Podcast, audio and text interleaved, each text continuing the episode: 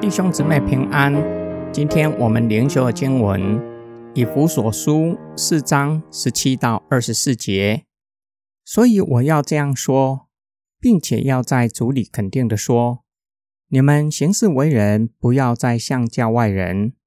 存着虚妄的意念。他们的心思昏昧，因为自己无知，心里刚硬，就与神所赐的生命隔绝了。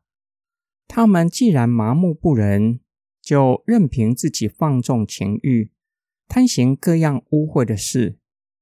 但是你们从基督所学的，却不是这样。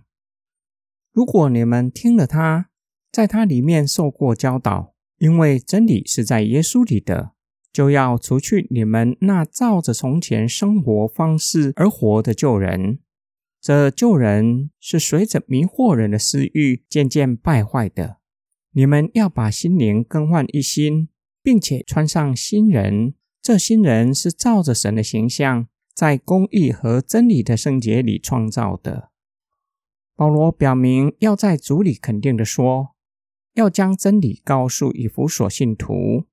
他们是在主里的人，已经接受真理，就要致死老我。并且穿上新人，老我的生命有几项的特色，存着虚妄的意念，由于不认识赐生命的神，存着虚妄的意念，不知道人生的意义和目的，活在虚空之中，并且因着思想中没有智慧的灵光照，心思就变得昏昧，就与赐生命的神隔绝，只能够以刚硬的心。随从肉体的情欲，喜悦行各样污秽的事，这是以弗所信徒，也是世人还没信主之前的光景。但是如今因着救恩的领导，圣灵内住带来生命的改变，穿上新人，因为已经听过并且接受了在基督里的真理，就要让神的真理和旨意管理。要效法耶稣基督过新的生活，就要弃绝旧人的生活模式。旧人已经随着私欲败坏了，令人想起亚当因着私欲想要与神同等，已经败坏了起初创造的美好，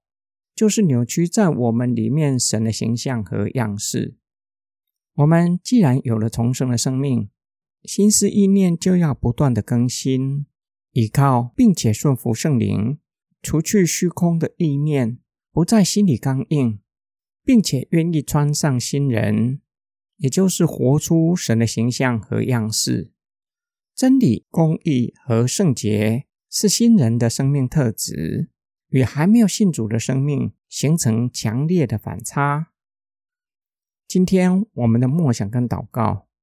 我们还没有信主前的生命光景。就像这段经文所描写的，存虚妄的意念，所思所想的尽都是虚空的事，所追求的也是不具有永恒价值的事物。就像地上的财富、名利和地位，世上有许多的大道理，许多人讲得头头是道，大多数的人都晓得世上的财富生不带来，死不带去。但是有多少人真正实践这样的信念？有多少人不积极营营追求世上的财富，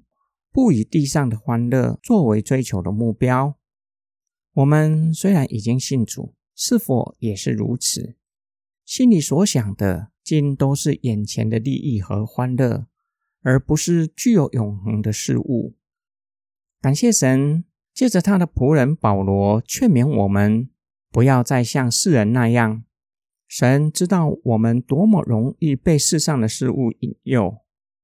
习惯追求虚空的事，不明白上帝造我们真正的意义和目的，以至于需要一再的教导我们、提醒我们、劝勉我们。我们若是接受了基督的道，明白基督的教导，就会知道上帝创造我们。是有意义和目的的，不是今朝有酒今朝醉，而是具有永生、就要依靠并且顺服圣灵，活出上帝起初造我们的形象和样式，渴慕真理，以神的话语感到满足的喜乐，活出与世人分别的生活，与神和人建立美好的关系。我们一起来祷告，爱我们的天父上帝。今天透过这段的经文，让我们知道，你造我们是有意义和目的的，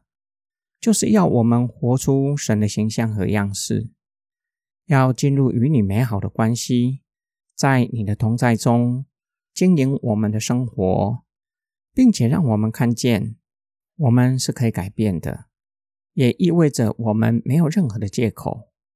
推脱说已经根深蒂固，生来就是如此。主啊，求你帮助我们，